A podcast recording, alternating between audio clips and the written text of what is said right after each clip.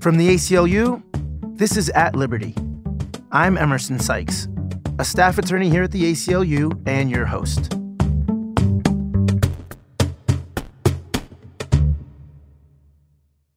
Another Supreme Court session is upon us, with the court set to reconvene following its summer recess on October 7th.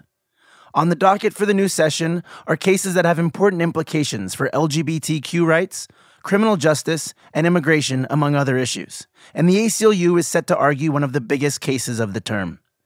With us today to preview the coming year at the Supreme Court is David Cole, the legal director of the ACLU and an experienced Supreme Court litigator. Thanks very much for joining us, David. Welcome back to the podcast. Great to be here.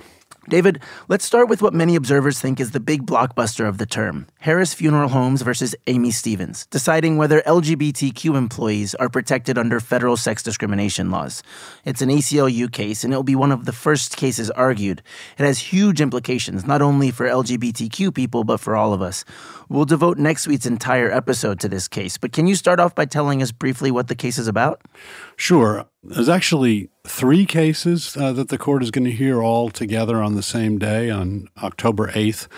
Two of them involve whether discriminating against an employee because he or she is gay or lesbian is a form of sex discrimination under Title VII. And the Stephens case is about whether discriminating against an individual because she is transgender is sex discrimination under Title VII. What Title VII prohibits is discrimination in employment because of race, sex, religion, and national origin. Hmm. it was passed in 1964.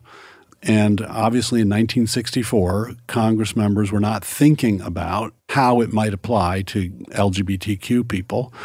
But the argument that we have made and that a number of lower courts have accepted is that discrimination on the basis of sexual orientation and discrimination on the basis of transgender status are essentially subsets of sex discrimination. They treat people differently because of their sex.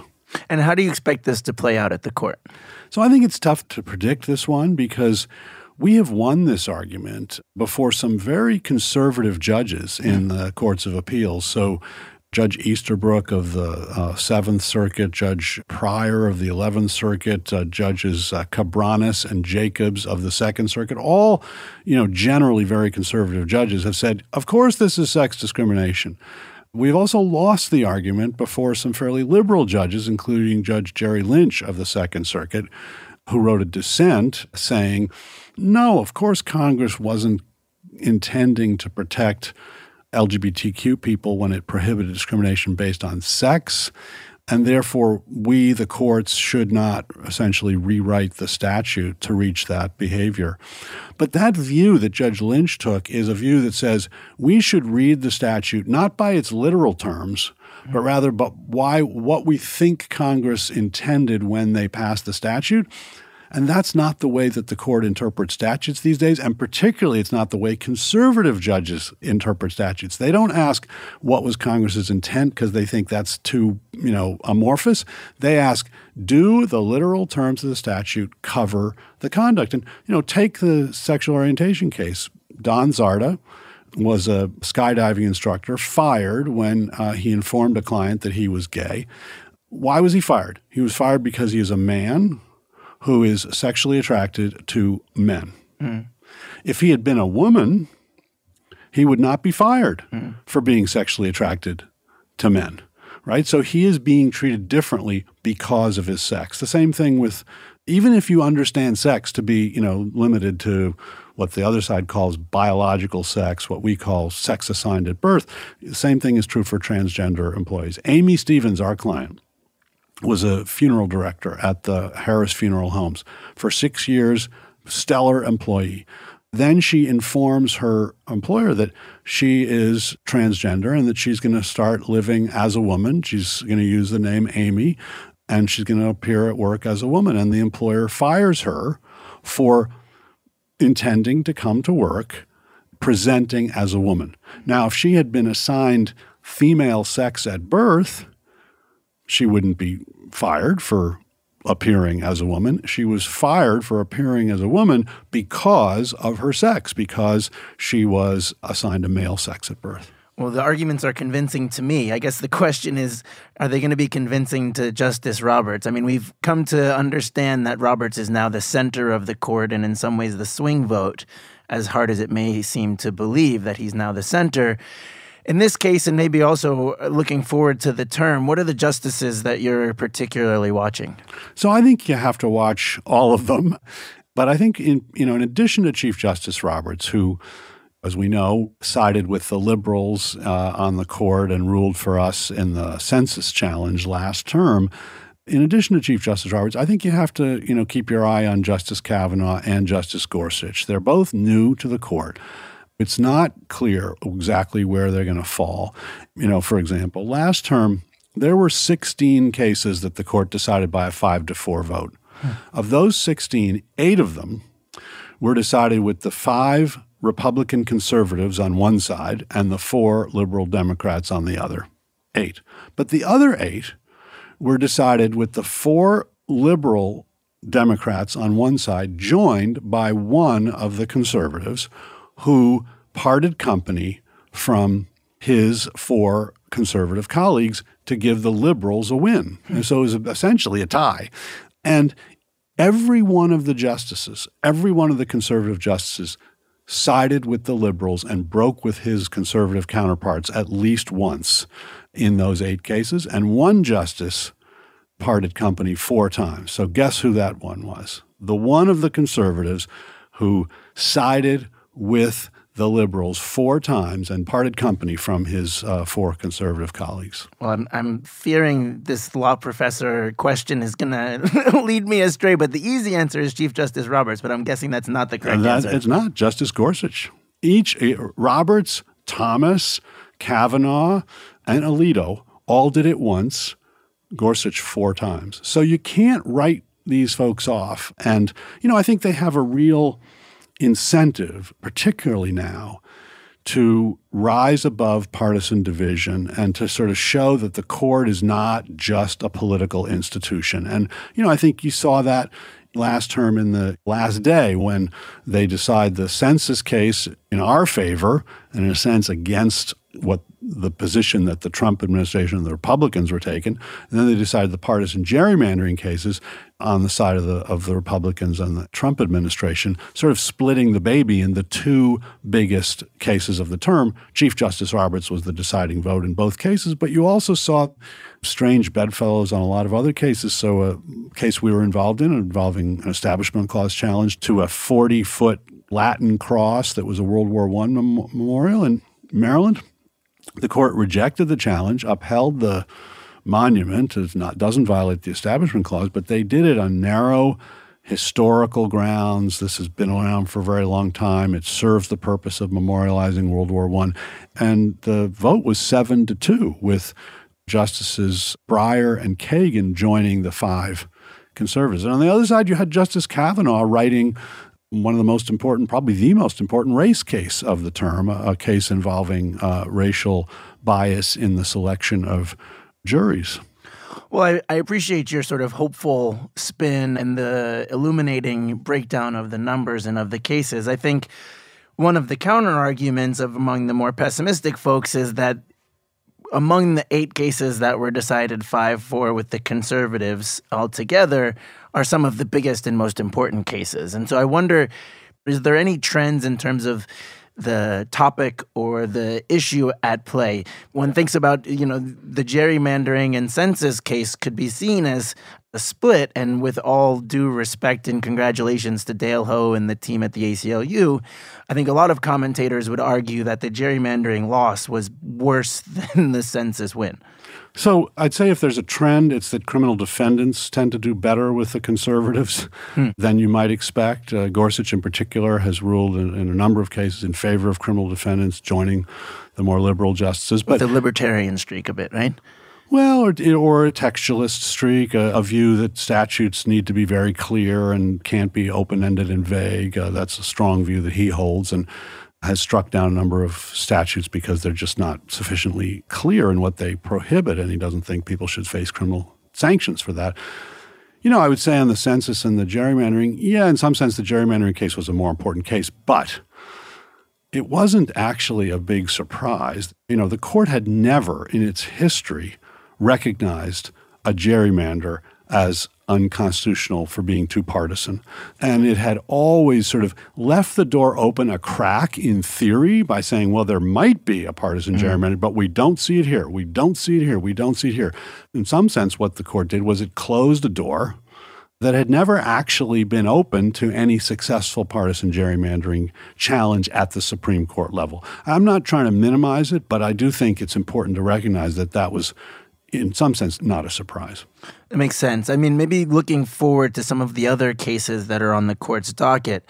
There are a number of interesting cases coming forward, many of which the ACLU has written amicus briefs about. I mean, we have the big case that we're arguing, but we also have, what, 10 or 12 amicus briefs that we're also submitting.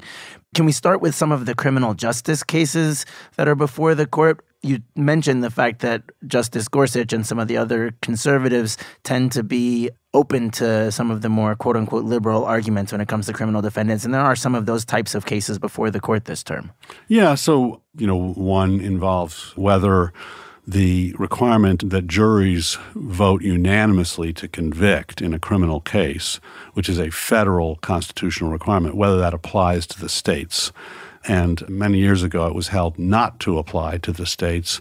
There are only two states in the union that actually allow for non unanimous juries or allowed for non unanimous juries Louisiana and Oregon. And the court has taken up the case from Louisiana to decide whether, in fact, the requirement of unanimity mm. is constitutionally required. I suspect that they will say that it does apply to the states. Louisiana, we filed a brief in that case demonstrating that Louisiana adopted the non unanimous jury requirement in the Reconstruction era when they were forced to allow blacks to serve on juries with whites. Then they said, well, if we're going to have to have blacks on juries, let's not require unanimity. Mm. That way, generally, African Americans will be a small percentage of the jury, and we can get convictions even if these new jurors don't. it, was, it was that explicit. So it's high time that it be uh, reversed. I think it probably will be reversed. Well, it's good to have some encouraging things to look forward to. What about in terms of church and state? You mentioned the Latin cross from the last term, and there are a couple of new church and state cases before the court this term. How do you see those ones playing out? You know, I would say on church and state is, is one area where I expect over the course of the next several years, maybe decade, the court will change the law governing separation of church and state in hmm. a way that is more accepting of public support of religion and does not require states to be so clearly distinct and separate from uh, religion. So the case that they took this term is, is an example. It's a case out of Montana, Espinoza. It involved a situation where the state created basically a, a fund for scholarships to private schools.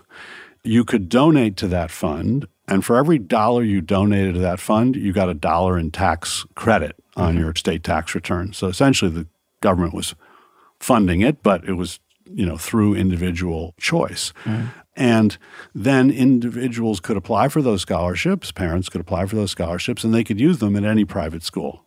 The vast majority of them were used at religious schools. It was challenged, but the court has said, the Supreme Court has said that's constitutional. It's generally constitutional. As long as the state sets up something that is neutral from the government standpoint, and it's the choices of parents rather than the choices of the state to pay for a religious education, it doesn't violate the Establishment Clause. But in Montana, they have a no aid to religion provision in their state constitution hmm. that goes beyond what the federal establishment clause does. And states are permitted to go beyond. Many states in many areas go beyond what the federal constitution requires. So the Montana Supreme Court said this is unconstitutional under our rule, which is more strict than the federal rule. And Montana then, in response, ended the program across the board. So it doesn't support secular schools and it doesn't support religious schools. It just doesn't exist. And that was challenged. And the argument is in, in the court is quite remarkable. It's not just that it's permissible for a state to set up this kind of, but it's required for a state to support religious education along with private secular education through such a form. That's a very disturbing case. And, you know, I think we're going to see a lot of disturbing decisions because there are five justices, they are the five conservatives, who have a very strong view that the court's doctrine has been too anti religion. Well, the religious cases that have come before the court recently, some of the biggest ones, have fallen into a few categories. You mentioned religious symbols with the Latin cross. We just talked about funding and government programs that might help support religious education or other types of religious programming. And then I think the other theme within religious cases that we've seen is the right to discriminate. Yeah. And there is a right to discriminate case related to foster care coming before the court as well. Well, it's not, the court hasn't granted it. So there's a case we are involved with out of Philadelphia where Catholic Social Services had been working under a government contract to certify families for foster care you know, the city contracts with lots of agencies to do these certifications. These are kids who the state has taken away from their parents because of concerns about abuse and neglect. And they're now under the state's obligation and responsibility, and they use a contract with agencies to certify families who are will be good foster care placement families. And Catholic Social Services said, we will not certify any gay or lesbian family because we're opposed to same sex marriage. And the city said, well, you know, then we can't contract with you because you are performing a public function, helping us figure out where we put these kids who are in our responsibility, and you are discriminating in doing that. And we have a, an ordinance that prohibits discrimination on the basis of sexual orientation in government functions. And the Catholic Social Services sued to say they have a right to get a government contract to perform a government service, but to violate the terms of the government contract that define the government service because it would violate their free exercise rights. It's a remarkable assertion. Uh, they're not being compelled to do anything. This is a contract program that they can apply for. They don't have to participate in it. There's all sorts of private adoption work that they can do. And they lost. They lost in the district court. They lost in the Court of Appeals unanimously. They have petitioned for a review. We're opposing, and you know I'm hopeful that the court will turn it down.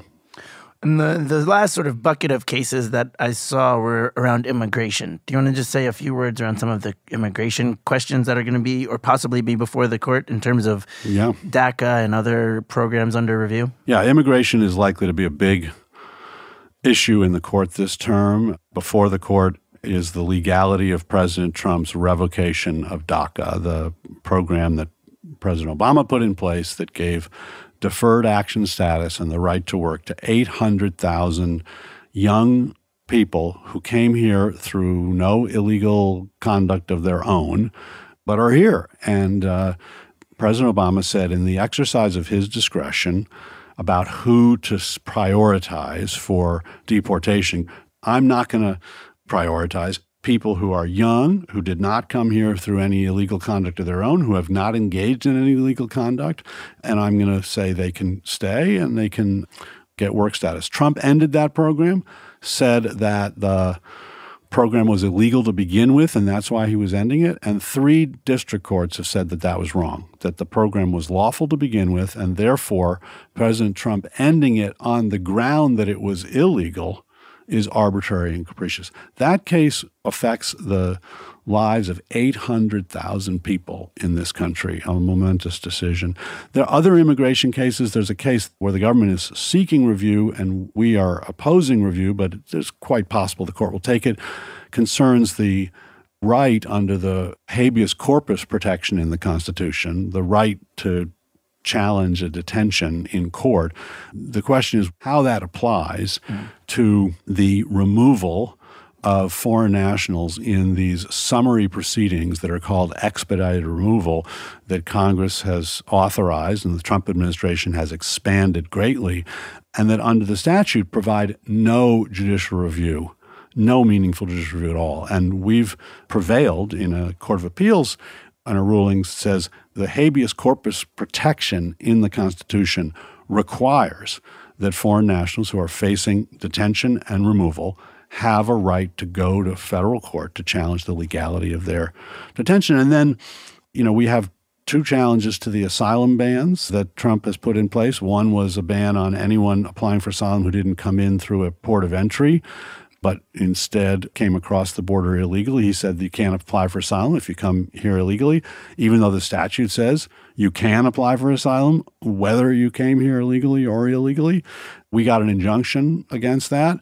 It's going to be argued in the Ninth Circuit Court of Appeals October 1st. If we prevail in the Ninth Circuit, very likely that that will go up to the Supreme Court. And then the second asylum ban, the one most recent one, where he said if you come through a, another country on your way to the United States and you don't first apply and get denied asylum in that country, you can't apply for asylum here. We argued that's also contrary to the statute. We won in the district court. It's on appeal.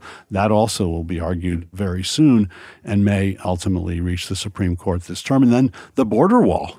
You know, we challenged the border wall as being beyond President Trump's authority because he asked Congress for money for a border wall. They said no. And then he went ahead and started spending money to build the border wall. We challenged that in court. We got an injunction. It's on appeal uh, and will be argued November 12th. So all of those cases could, if we win in the courts of appeals, very likely to be reviewed by the Supreme Court. So it could be a huge immigration term. And how do you see that playing out at the Supreme Court? We've seen last term some extraordinary deference to the executive, to the president, especially when it comes to national security or immigration. And it's really only been when the government has bald faced lied to the court, and the court cannot ignore, in the case of the census case, the clear untruth of what the government has been telling them that they've been willing to push back a bit. Do you see any of the five conservative justices having the the inclination or the bravery to rule against the president in any of these cases? Yeah. Chief Justice Robert, for example, on the first asylum ban, the one that barred people from applying for asylum if they don't enter at a checkpoint and they come across the border illegally. The Trump administration took that injunction all the way to the Supreme Court, asking for a stay, mm. sort of a temporary stay of the injunction while the case is proceeding in the courts. And the Supreme Court denied the stay, left the injunction in place, with Chief Justice Roberts voting with the four liberals against President Trump. So there's another example. You know, and I think the right to judicial review over deportation decisions, that's about the court's Mm. You know, one of the central functions of a court in our constitutional system is that if you are detained, you have a right to go to a court and demand that the court assess whether you are legally detained. That's about as central to what courts do as anything else. And so the notion that Congress can just get rid of that across the board for a whole slew of foreign nationals, I think the court may be skeptical of that. The border wall and the second asylum ban, the Trump administration also sought stays pending appeal from the Supreme Court of those two injunctions and got them. Mm. And these things are not formally binding on the court going forward, but they're indications that at least five justices, you know, thought the Trump administration was right on those. So we'll see. I don't think you can rule any of them out. Well, one thing that we haven't talked about yet is reproductive rights. There aren't, if I'm not mistaken, any cases on the docket as of now, but we expect that to change. Is that correct? Yeah, I think so. There's one case that's almost certain to be heard by the court this term, and that's a case from Louisiana challenging a law that requires doctors who perform abortions to have admitting privileges at a hospital near their clinic. Hmm. The same requirement in Texas was invalidated by the Supreme Court about three years ago in a case called Whole Woman's Health. Mm. With Chief Justice Roberts in dissent, Justice Kennedy joining the four liberals to uh, declare the that requirement unconstitutional because doctors don't need admitting privileges at hospital to perform abortions because 99.9% of abortions never lead to someone going to a hospital. It's a very safe procedure, and you don't need admitting privileges to get into a hospital in any event. So the Fifth Circuit in Louisiana, however, ruled that the doctor admitting privilege requirement in Louisiana was constitutional, parted company with the Supreme Court's decision in Whole Woman's Health. And in that case, the challengers, the clinics and the doctors, took that up to the Supreme Court to seek a stay of the law pending Supreme Court review, and they got a stay of the law hmm. pending Supreme Court review, five to four, with again Chief Justice Roberts joining the four liberals. So even though he voted against a decision three years ago that said this is unconstitutional, he voted with the liberals in enforcing that going forward. So that case is on the docket. They will now presumably take that up because that was just over whether there should be a stay pending appeal. I think they'll probably they almost certainly will take it, probably reverse. So that one are very likely to be up. And then there's a couple cases that we have involving ultrasound requirements. Uh, one we won in the lower courts, the other one we lost in the lower courts, and it's possible that one of those could also go up. The one that we lost and that we're seeking Supreme Court review on is really just a remarkable case out of Kentucky where the Kentucky law requires, purportedly as a matter of informed consent, they require a doctor to, while performing an ultrasound, which doctors do pre-abortion to determine, you know, the, where the fetus is and any problems that might exist. The doctor is required to show the woman the ultrasound image, describe in detail all external members and internal organs that he sees there, to play the heartbeat for the woman, even if she has made clear she does not want to see this. She has made a decision informed by the risks, et cetera, that she wants to go ahead with an abortion, and she doesn't want to see the ultrasound. She doesn't want to hear the heartbeat. The law requires the doctor to tell her that while she is strapped in stirrups, half naked, with the ultrasound probe up her vagina. And it's just a, a grotesque requirement. It doesn't serve any informed consent goal. And um, we've challenged that, and, and we've been successful in some courts of appeals, but we lost in this case in the Sixth Circuit, and we're asking the Supreme Court to review. Well, there's no shortage of fascinating and important cases this term. And as I mentioned, we'll have some colleagues on to talk about some of the bigger ACLU cases, including the Aimee Stephens case. And we'll also have an episode on a really interesting case in Puerto Rico where we've oh. written an amicus brief. And then as these other cases may be added to the docket, we'll also circle back to others who are working on reproductive freedom at the ACLU. But we can't finish a Supreme Court preview without at least mentioning Justice Kavanaugh and all of the newest revelations. He's back in the news on the eve of the new term. And I'm wondering how, if at all, the new revelations, the reignition of the political debate around Justice Kavanaugh affects those who are going to argue before the court.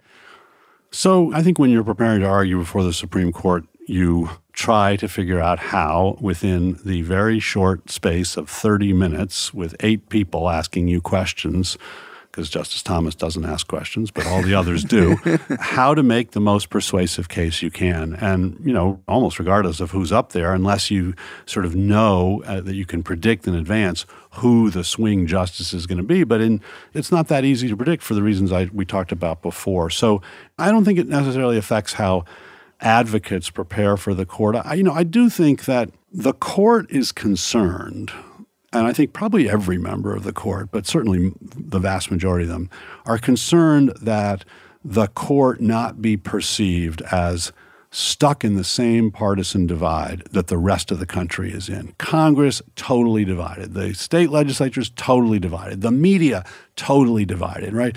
The country seems to be totally divided. You know, if the court is seen as a Republican, five Republican, four Democrat court, that is contrary to the notion that they govern by law and not by politics. Congress is supposed to govern by politics. The court is supposed to govern by law. And so I think the fact that there was so much controversy around Kavanaugh and it was so partisan on both sides, and that he, in his defense, became partisan himself, raised concerns for the court, including Justice Kavanaugh himself, about the perception that the court is going to be just as partisan as all the other institutions of government. And, and I think that actually is a real threat to the court's legitimacy. And the very fact that they have to take that seriously is a good thing. Hmm. It's a constraint. If you think about it, if the court acted entirely in political ways like Congress does, and there were 16 five to four decisions, they would all come out Republican. Yeah. Right? But here, last term, they came out eight to eight. So, this notion that the court should not be driven solely by politics, of course, people come in with particular worldviews and ways of thinking about the law that may identify them with one side of the aisle uh, rather than the other. But it's really important that they be seen as above partisan divide. And I think that's a good, useful, and important constraint in this era. We'll be watching closely, and we look forward to having you back for another Supreme Court recap after the term is over. So, thank you very much, David, and thanks for all your great work at the Supreme Court. Always great to be with you. Thanks very much for listening. If you enjoyed this episode, please be sure to subscribe to At Liberty wherever you get your podcasts and rate and review the show. We really appreciate the feedback. Till next week, peace.